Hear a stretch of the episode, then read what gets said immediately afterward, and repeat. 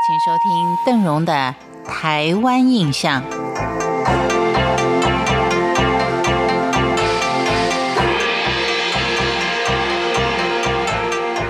碎石跟节俗，对于台湾人来说是构成生活的重要部分。不管现在工商社会是如何的发达，但是在农业社会就形成的一些民间习俗，在我们的生活当中仍然占了相当重要的部分。因为它不只代表着我们生活当中应该遵循的一些规矩，同样的，它也代表了我们在旧时代当中的一些珍贵文化的传承。而在各个节气当中，我们所做的，不管是祭祖了、庆典仪式，或是感谢神明庇佑的一些庆典活动，都是受大家欢迎的。但是提到了鬼月，以往呢，在鬼月总是让人觉得心惊胆战，好像这个好兄弟啊，都是要来报仇的。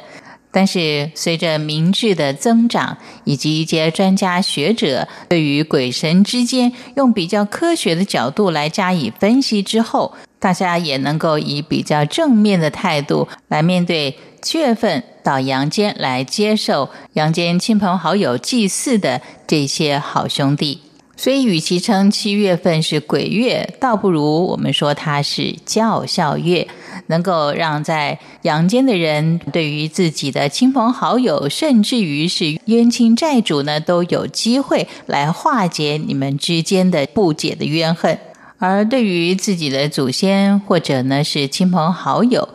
趁着这个月份呢，我们更加强对于他们的思念。也就会更加强对他们的供养，这不是一个好现象吗？农历初一，也就是一年一度鬼门开的日子，也就是说，从这天开始就进入鬼月了。农历的七月，对于中国人来说，总是还带点神秘跟鬼神色彩的一个月份。所以，在这个月份里面，我们除了用一个正向的心理，用一个教孝的心理。来迎接这个月份之外，同样的也来让我们多了解一下中国农历七月的一些传说故事。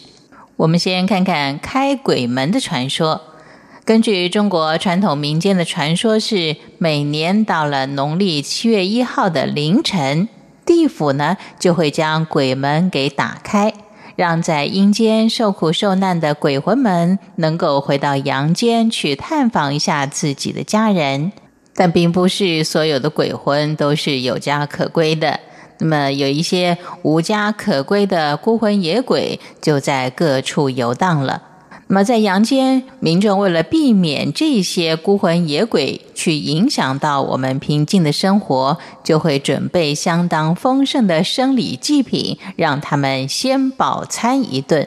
如果在这个概念之上，还能够再加上我们的爱心跟关心的话，也就是说，我们不只单单的是请他们吃一顿饭而已，我们也希望这些无家可归的孤魂能够享受到一点家的温暖。等到他能够投胎转世的时候，也许他会把这些温暖带在身上，那么来世呢，能够成为一个正正经经对社会有用的好人。说到这里啊，大概朋友会讲说：“哎，这是台湾印象嘛？真的是邓荣自己在做空想啊。”但是同样的，在以前我们没有得到很多有关专家学者对于鬼神研究的这些理论之前，我们大家是不是也都认为孤魂野鬼都是来报仇的呢？我们有没有想过，其实这个月份呢，是我们回馈于我们亲朋好友，或者是化解冤仇愤恨一个相当好的月份呢？每个人都会觉得行善布施是件好事，